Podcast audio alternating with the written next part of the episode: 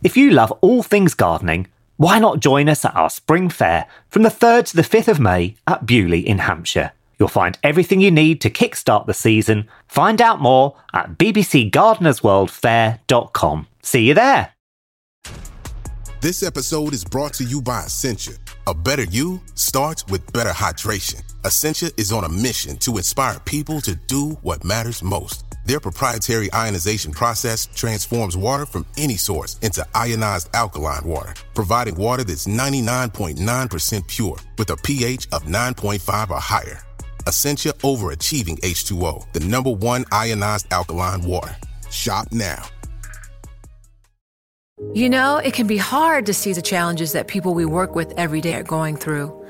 Invisible struggles like stress and burnout, caregiving for a loved one, or being misunderstood.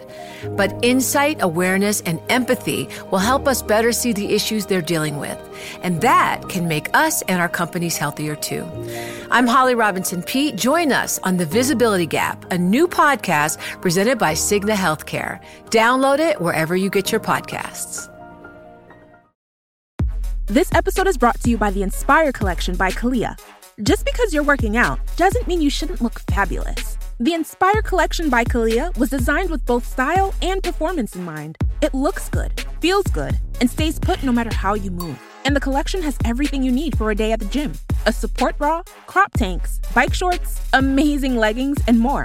It's their most versatile collection yet. Shop the Inspire Collection by Kalia now, exclusively at Dick's Sporting Goods. If you went on a road trip and you didn't stop for a Big Mac or drop a crispy fry between the car seats or use your McDonald's bag as a placemat, then that wasn't a road trip. It was just a really long drive. Ba-da-ba-ba-ba. At participating McDonald's. Hello, welcome to Growing Greener. I'm Arit Anderson, and this is my podcast series for Gardeners World magazine, where I'm inviting experts to share their knowledge about how we can all become sustainable gardeners. Through a blend of science based facts, research, experience, and above all, passion, you'll discover how your actions in the garden will make a real difference to the planet.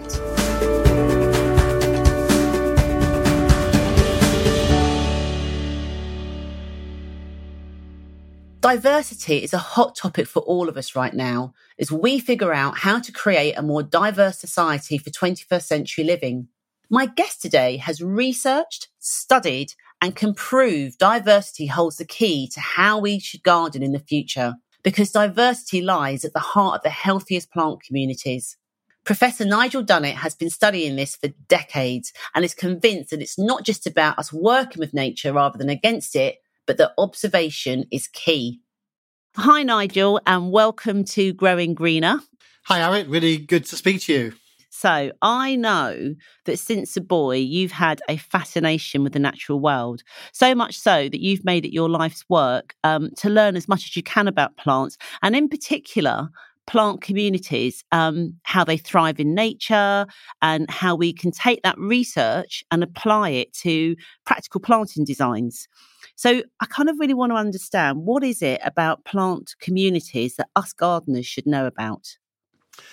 Well, you're you're right, Arit. I've been really, really lucky um, to have been interested in plants and nature for as long as I can remember.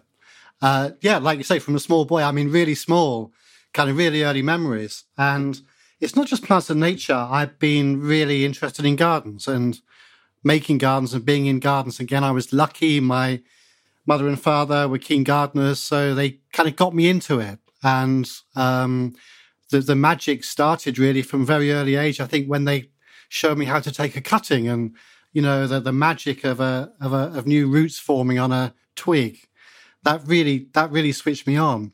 So i kind of got into gardens and gardening and did it learned about it from from a very young age. But also we were lucky enough to live in the countryside and i explored the the woodlands and the meadows and the hedgerows as i was growing up. And I guess I started to realize that the things I saw in nature were so much more exciting and so much more beautiful and so much more dynamic than I ever saw in gardens at the time. And this is in the 1970s. Um, and so I started to think, you know, what is it about nature and the way plants grow in the wild that makes it special? And why don't I see that in gardens? And how could we take some of those ideas from nature and use them in the garden? And I think there are there are several things that, that really struck me. You know, I've thought about it a lot, of course. I think one of the, the main things when you see a plant growing in nature, it's there because it has survived. It's totally and completely suited to the site. It's only there because it's survived all the ravages of pests and diseases and weather and climate. You know, it's got through all that. It's totally suited to the exact conditions that it's in. And that is so different to a garden setting, isn't it? Where so often horticulturally, we have a prize plant or something we want to grow and we do everything we possibly can to change the conditions or make the soil correct, you know. It's almost a challenge to grow plants that are not suitable for where we are.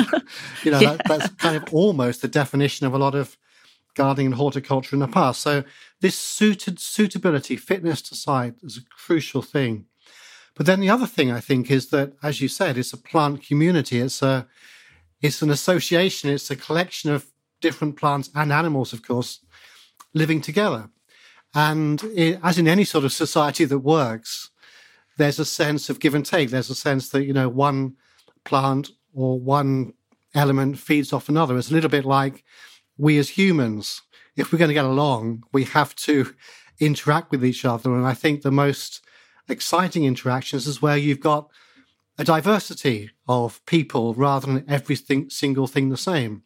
And that's that's really the way I think of a plant community. It's a collection of different plant species or individuals that are each doing different things or exploiting different resources, coming up at different times, maybe supporting different insects and animals. Um, that really makes the sum so much bigger than the whole.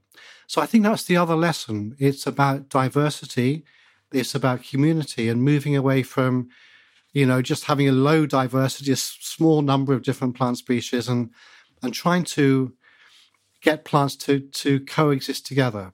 Because I would just say when you do that, it leads on to one of the biggest things about sustainability. I think that I think nothing can ever be self-sustaining, but you know, a plant community works naturally without needing a lot of input from from people. You know, it kind of exists and has existed for millions of years um, without our input. Um, and I think you know that's another real lesson for us to take from from nature. No, I mean that is. I mean, I think there's so many different things you've said in there that that is as gardeners is a bit challenging because you're right. You know, we have this thing that there that there has to be this kind of taming nature feel about things and and keeping on top of things and and how many times i mean i've i've done it i'm, I'm you know certainly when i was learning about gardening you go down the garden center and you see a plant that you like you know i like that plant and i want to get it back home um, and not always maybe thinking about what its friends might like or whether it's the actual uh, right plant for that area. So and and i think also as well what you've really touched on for me is about observation. Um, it sounds, and obviously from a child, you've been observing plants. Do you think that's something that that you know we kind of need to do more as gardeners, sort of more observation and less doing, as such? I, I do think so. Um, you know, I'm a professor, kind of, you know, sort of highly advanced academic in that way, but I think um, you know, don't tell anybody else this, but I think a lot of, of what I do in gardens, I've taught myself um, just by looking and learning and trying things out. And um, we can get so much from books and watching TV programs and websites, of course. That's often where we get our inspiration from. But I think there's nothing to beat just watching and looking and seeing how plants grow together in a more untamed space. And you don't need to travel to the other side of the world to see wonderful exotic plants in some incredible location. You don't need to go to pristine nature reserves or wonderful places in the countryside. You know, if you live in the middle of the city, there are so many wild places and so many places where plants come up and survive in that way I just talked about. Whether it's between cracks in paving stones or in neglected corners or a bit of the garden that's not manicured or a patch in the park or a bit of wasteland, so called there's so many opportunities just to see how plants grow. And I think, in particular, not in a one off way, not just to see it, you know, in the middle of February, but to see it the middle of February, the middle of March, the middle of April, just to see how it changes throughout the year and from year to year to year. And I think to me that that observation of change um, and how plants coexist with each other in this very dynamic way has been the most exciting thing and the thing I've tried to apply the most, really. Okay, so that's um so yeah, we definitely need to, to to keep looking and I and I agree that obviously uh, February this year is actually very different to February of last year or next year even because everything's in in so much flux. But to say, you know, we've we've got people I'm sure that are listening that are new gardeners and this notion of the, the plant community and, and thriving together are there sort of in your in your work things that we need to look out for so for example if we really like grasses are they are they more dominant than say certain other species or is that only in certain situations just so that we can understand how if there's any sort of um not rules but if there's any things to look out about with these communities yeah, I mean, it's very difficult to make rules, isn't it? Because you can't say all grasses are the same, just like people. Um, so again, it's kind of getting to know the individual plants and what you want. I think um, there are there are some rules though, and I think number one is covering the ground, covering the space, and thankfully this is changing. But you know, so much gardening and horticulture, certainly when I was growing up, was all about. You still see it everywhere. Um, maintaining clean and tidy bare soil between the plants, and you're almost um, showing off the individual plant um, rather than this this mix of plants that covers the space. And when we cover the ground, that helps us because it reduces the amount of unwanted plants coming in or weeds, let's say. So that's that's part of it. I think layering, so not just having a two dimensional um, area of planting that's let's say just ground cover plants or just shrubs. It's about not just covering the whole of the ground surface, but almost three dimensionally filling the space so that you have um, perennials, herbaceous plants on the ground, more dynamic ones like bulbs and annuals if you want. Uh, but then you have shrubs, and then if you have space, you have, I think we all have space in a way, uh, have a tree, whether it's a really small one or bigger one. So you're building up those layers. So it's three dimensional thinking in a way. Um, and then within that, to, to really not have simplicity, to have a diversity of plants that, let's say, will flower from early spring right the way through till autumn. So you have always some sort of pollinator support.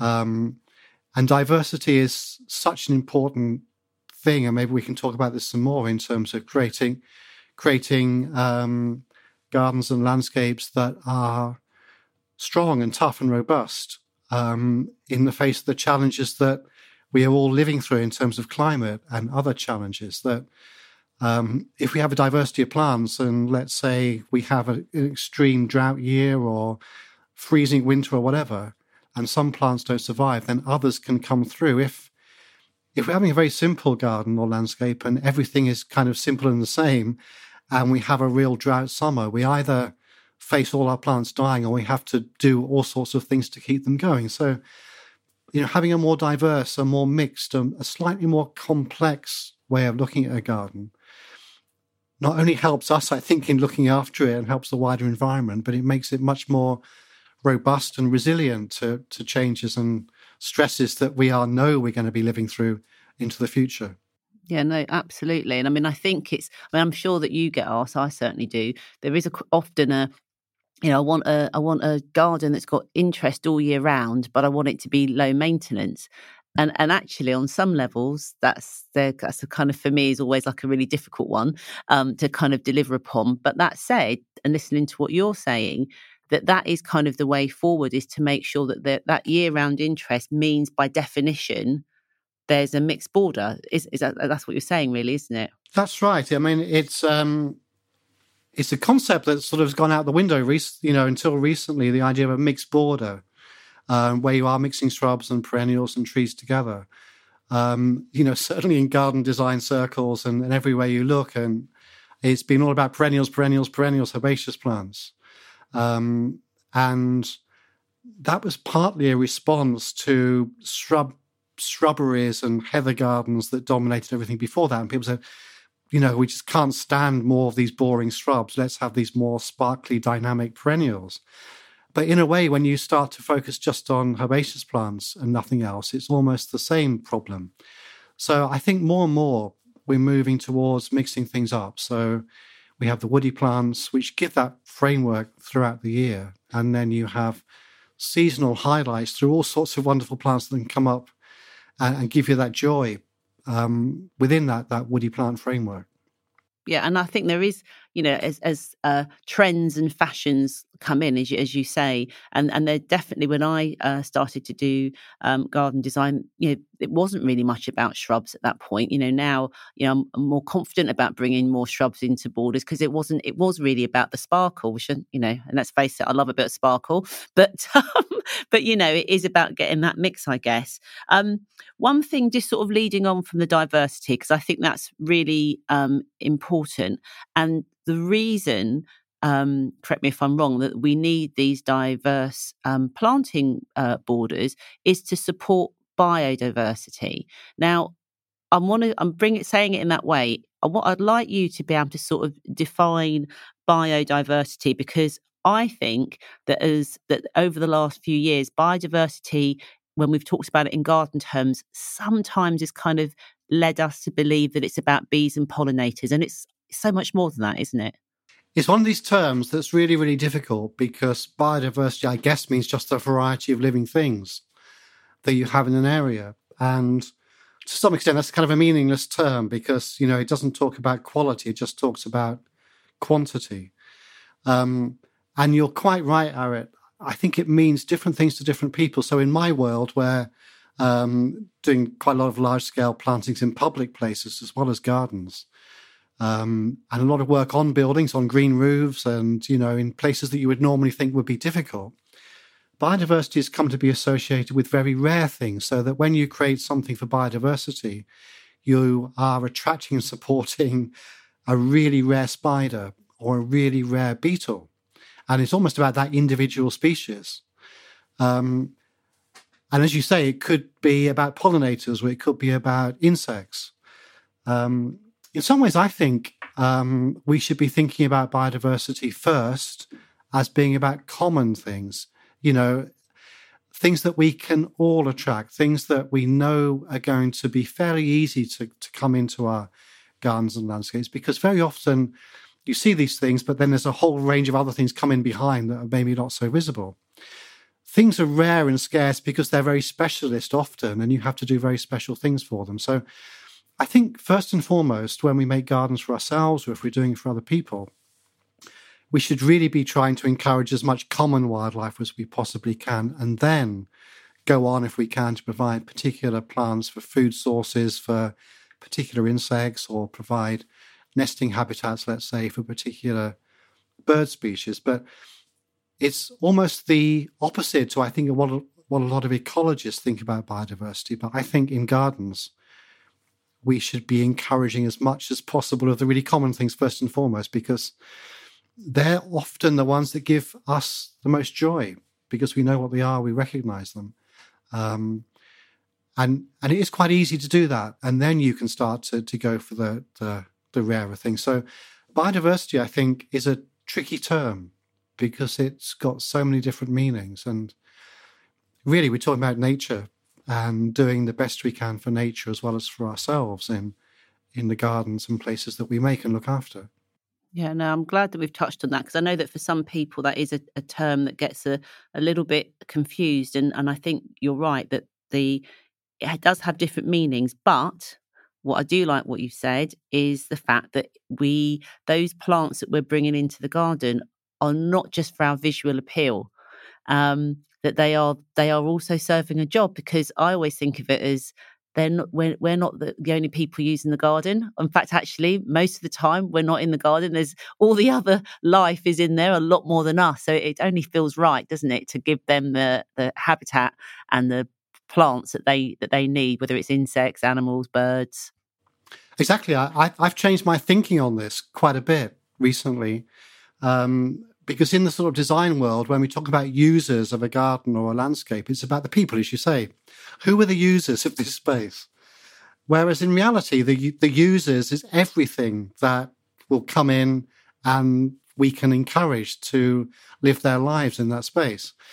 And that I think often means that some of the value judgments we put on what's good and what's bad have to change a little bit. Um, certainly, my own garden, you know, I start to think, you know, if a pri- you know, if a wonderful plant gets nibbled off, as I've had this past year, or you know, a lovely, well, for example, um, this this this last spring, I don't know if it will happen this coming spring, but I planted loads of tulips in my garden to have a wonderful display. And they survived, they got through. Um, but then squirrels came in and they didn't take the bulbs, they just nipped off all the flower buds just as they were coming into flower. And I'd find piles of petals all over the place. And, you know, partly that's infuriating, but then partly it's part of this different way of thinking because the squirrel, whatever we think of a squirrel, is a user.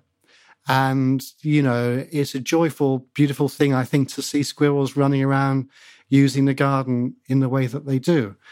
And so I, have come to think differently about damage and pests and diseases um, because I think we are trying to work with a whole web of life. It's a whole ecosystem.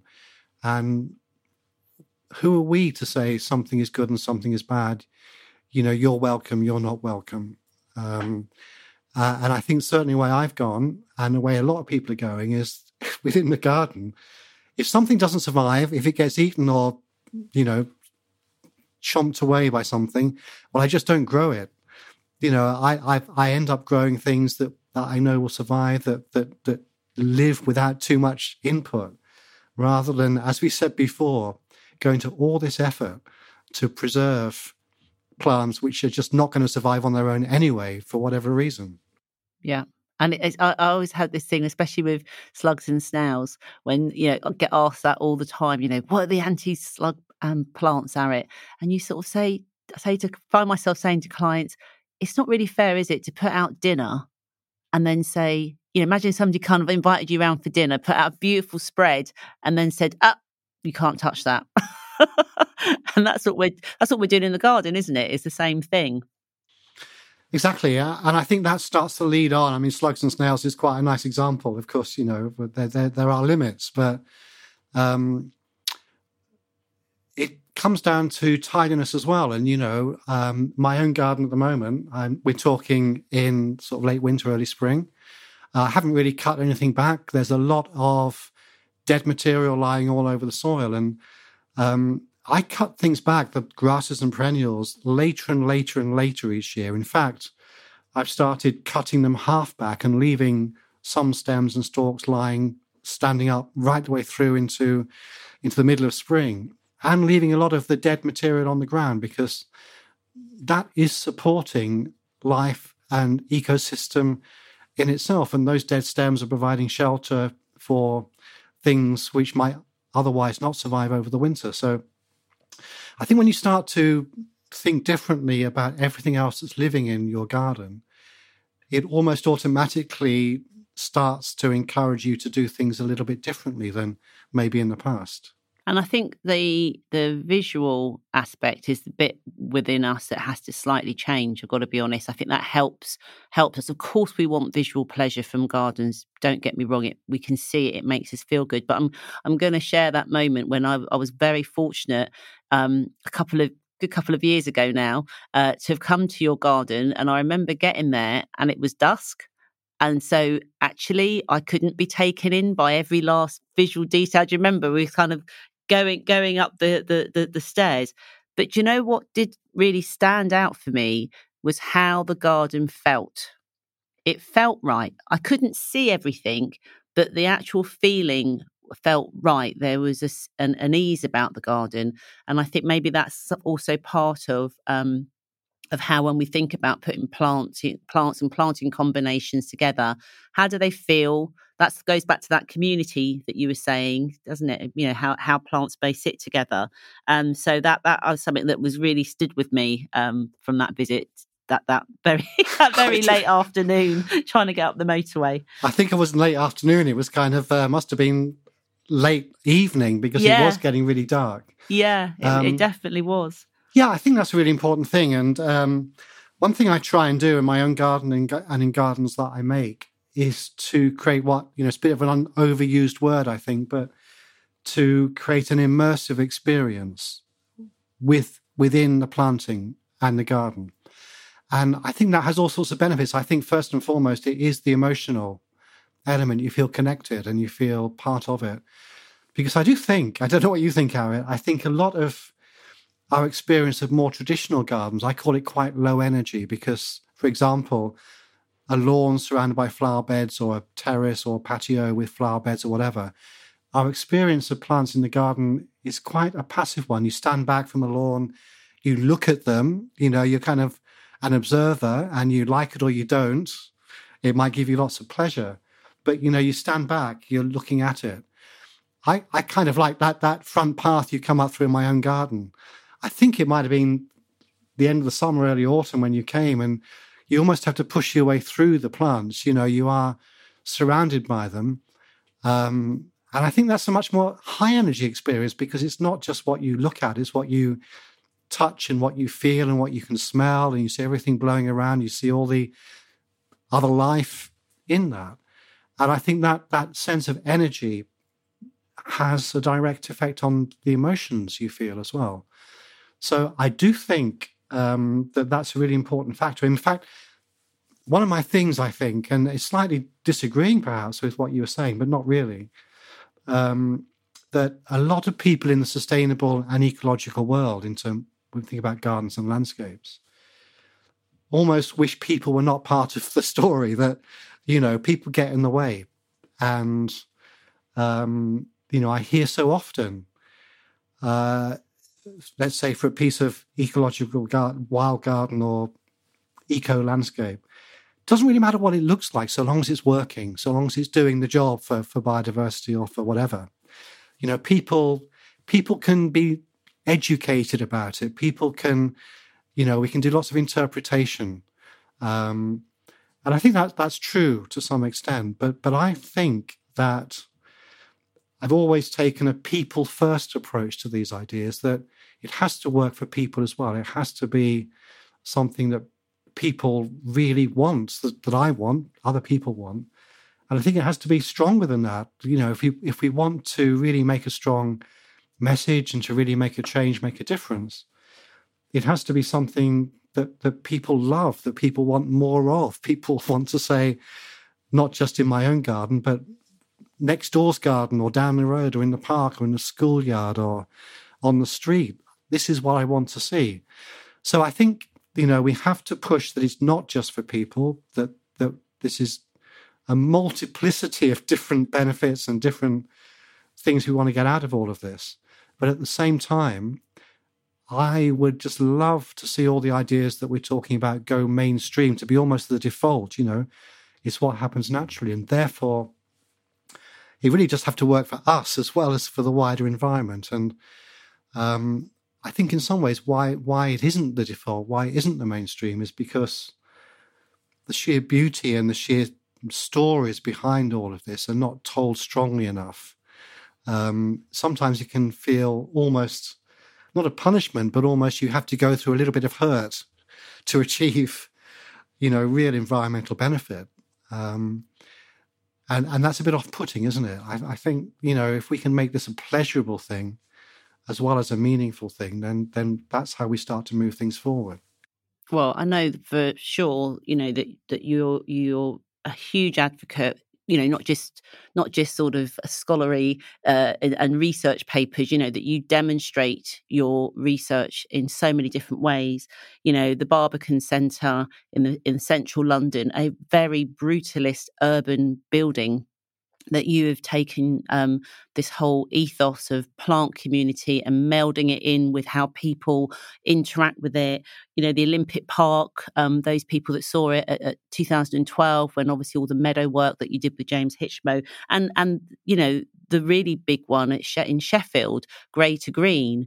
Um, trying to show people that your walk to work, your walk around that city as you said before, can be immersive. If anybody hasn't seen that yet, you can Google it and go and have a look. And certainly, if you can get to Sheffield, go and experience it. And I think what you're saying, um, really, Nigel, is the fact that you know the reason why people are part of this is because people are part of nature.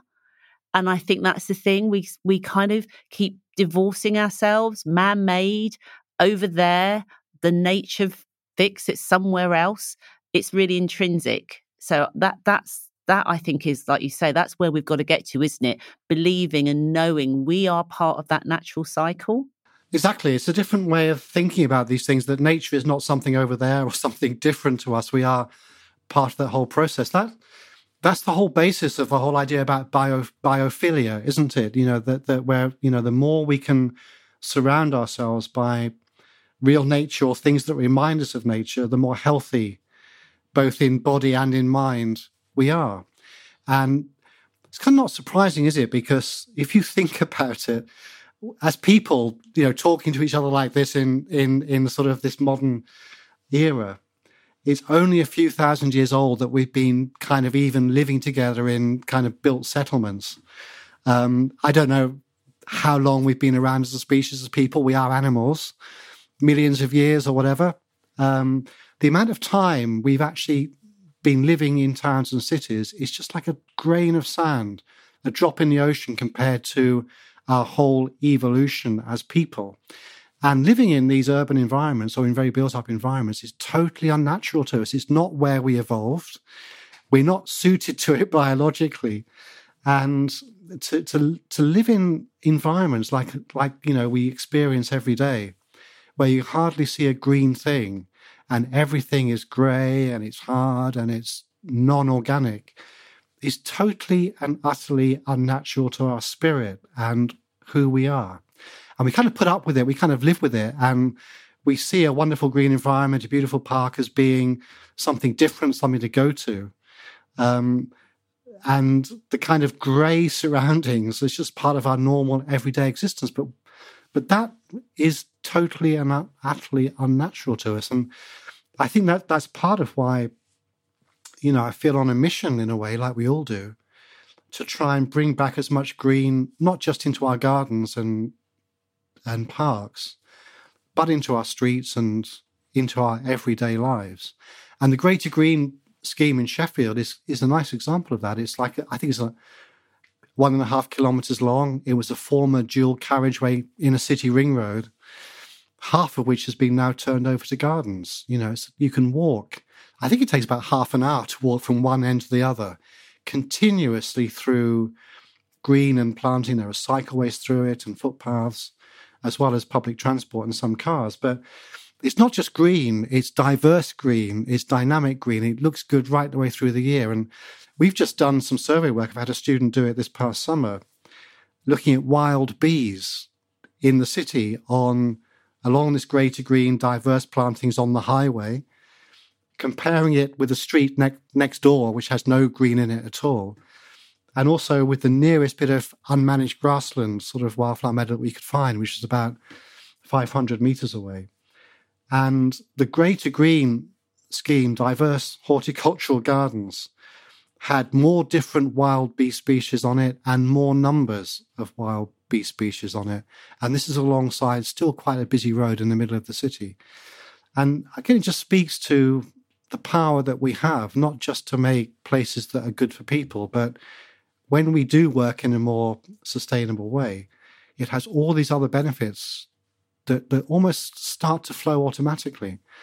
And I think um, while I'm on the topic, we, we don't need to feel guilty as gardeners or as horticulturalists that because we're making gardens and often, you know, we're doing things for, that are not totally natural, that therefore we're not doing anything good. And, you know, it's easy, to, I think, to feel guilty as a gardener that you're not really doing very much good.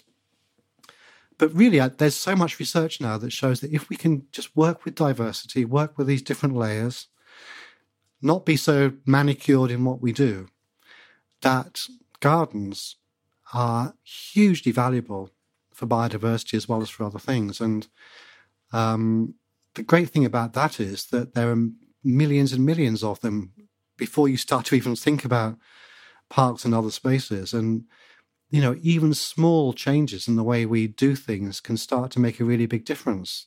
It's a really powerful thing that we have at our fingertips. Well, it feels really powerful, certainly at this time where, you know, we can blend what is what feels to be intrinsically right uh, that can now be supported with the research and the studies um, so that it doesn't it's not just one person's view.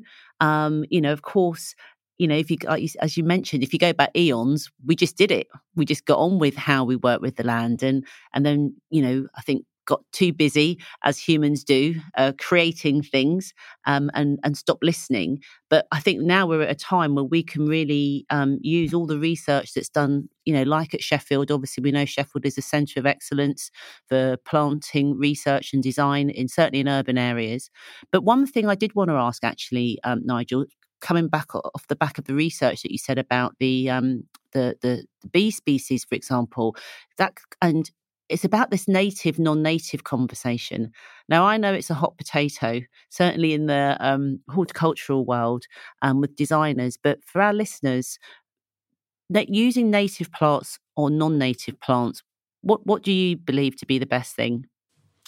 Well i think as in much of life um, taking very polarized views of one extreme to the other often the truth lies in between and so to say, to, to be really ecological, you must only use native plants.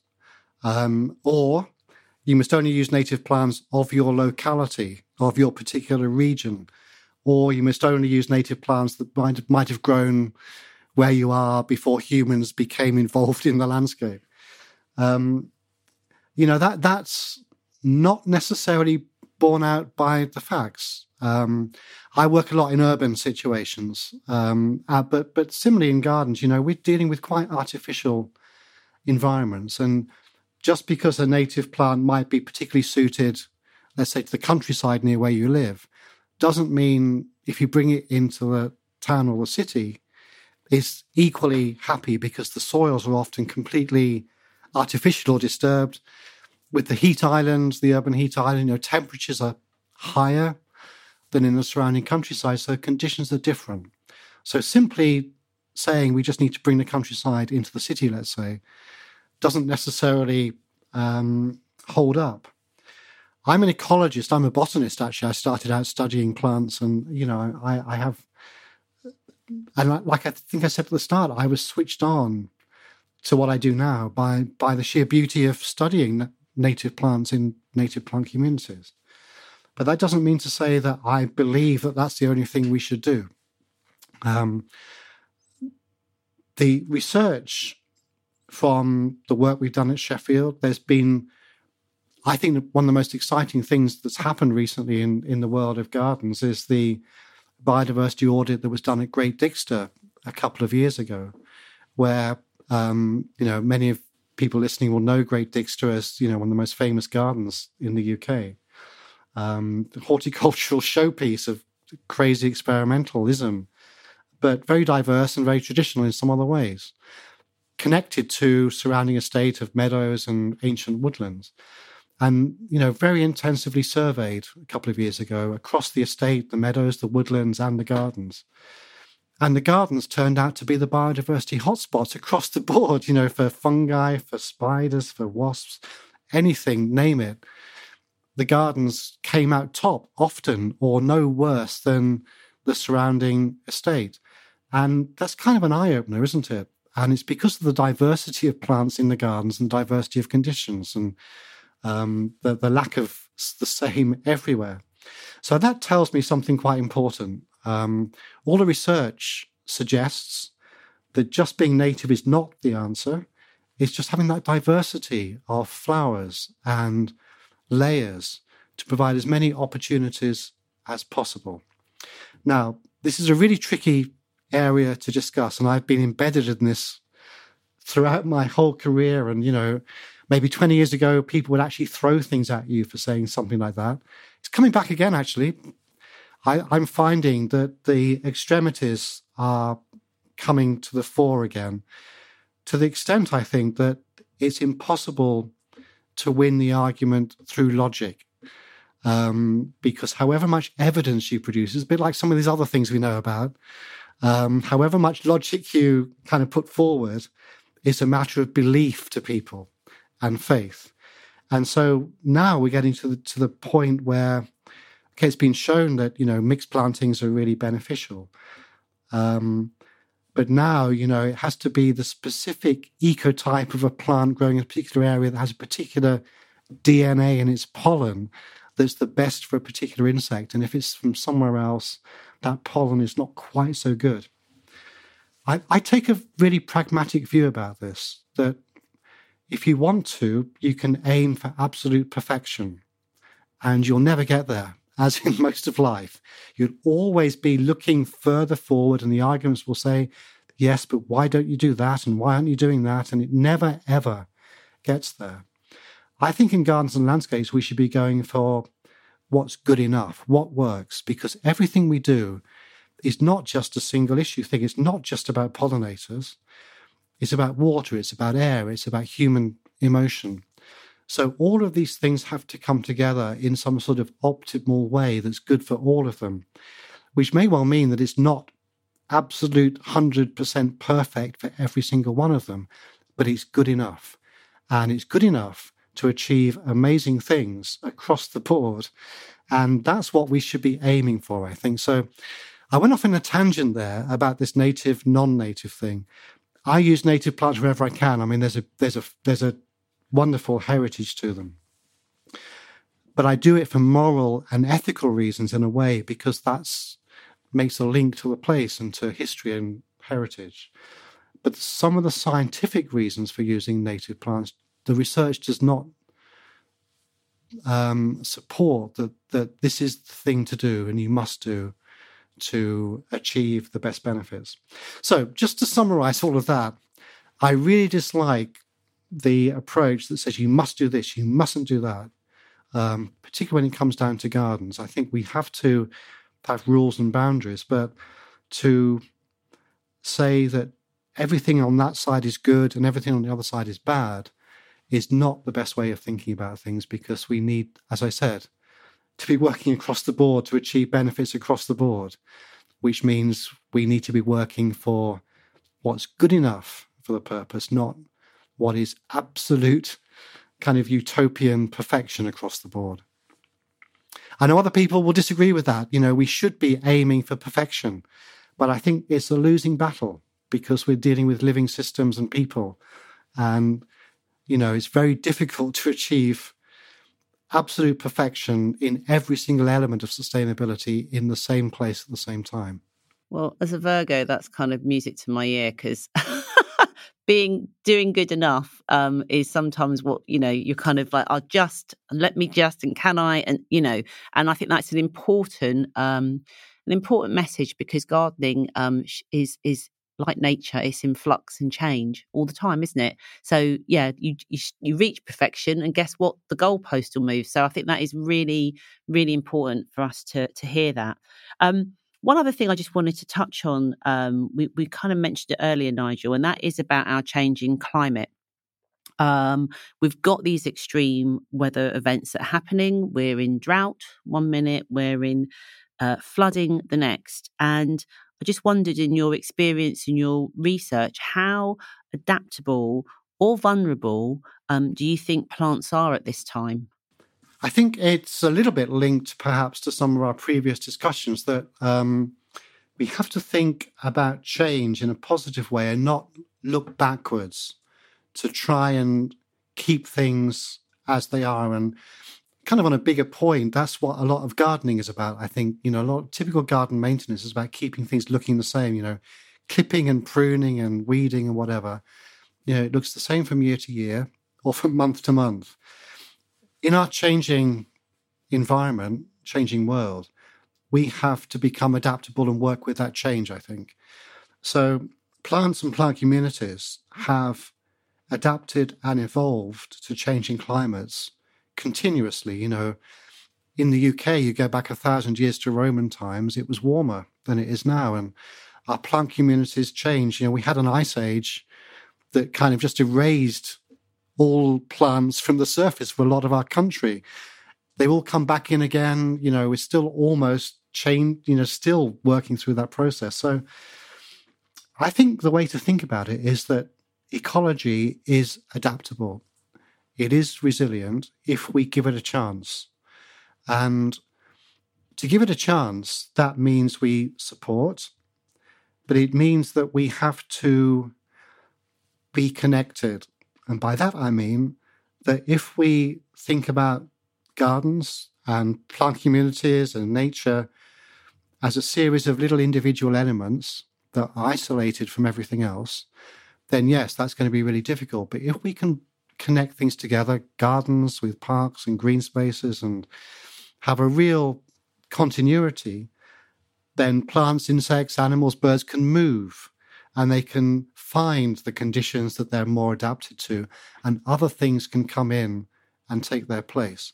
So I actually, um, you know, part of me is very excited by by this because there's a temptation, I think, in ecology to look at a plant community or a bit of nature and say, that's it, that's how it's always been, this is how it needs to be in the future. But all it is is a snapshot at one particular point in time. And if you went back 200 years ago, it would have been different. You go 200 years in the future, it'll be different again. So we need to kind of embrace that change because otherwise we're not going to survive ourselves um, because change is happening. But we need to enable that that change to happen, and we can be big big agents in that change. If you see what I mean. So, to answer your question, yes, um, ecology ecosystems are are adaptable, but because we've disrupted so much, we have a big role in supporting, enabling, and helping. And I think that's where the idea of gardening is so important to the rest of life, actually, because gardening is about nurturing. It's about it's about creation. It's about making something and helping it through, whether it's an individual plant or whether it's a whole garden. And this idea of nurturing and supporting and guiding, if you like, um, is a really important one for us into the future, I think. And that's again why why the idea of the garden and gardening, I think, is not just about gardens. It's about a way of thinking in a way that that we that we should shout about um, because it's such a useful thing, I think, to help us through the future. Oh no, that's that's so that's so wonderful to hear. I love listening about not using. I don't like using the maintenance word anymore. I just I always care and development, care and development plan, and that maintenance keeps us stuck, doesn't it? It's a maintain, um, which is certainly not what we want to do, um, and certainly not low maintenance either. But anyway, that's another subject for another, another time. Um, look, I'm conscious of, of, I could sit here talking to you for hours, um, and and which is really fascinating. And I know a lot of what we've spoken about um, is in your latest book, um, Naturalistic Planting Design, um, the Essential Guide. And you know, I know that there's um, you know you've, you've, you've written many books, but this this has got some great practicality to it. So I just want to finish with a final point from yourself. What one change should we all be making now in our approach to sustainable planting? That's a big question, Arit. you know, I always got to throw one in, Nigel. Keep you on your toes. um, it's difficult to say one thing, isn't it? Um, And we kind of said it before. I think diversity is the key thing. And it's a bit philosophical, but it's not just diversity in space of having, you know, a diversity of things filling your space, but it's this diversity through time so that things change and we embrace that change. So I think it's um, letting go a little bit, and I think seeing the beauty in in change and just just thinking differently about what's beautiful. It has been brilliant talking with you, Nigel. Thank you so much for all of your time and sharing all your insights and research and personal personal um, view of the world. It's been brilliant. Thank you. It's been lovely talking to you, Arit. Thanks a lot. Thanks for listening to me, Arit Anderson, on the BBC Gardeners World magazine podcast. You can find out more about the themes we've covered today at gardenersworld.com forward slash podcast. If you enjoyed this episode, please tell others about it. Rate us in your podcast provider app. And don't forget to subscribe on Apple, Spotify, or Acast to never miss an episode. See you next time.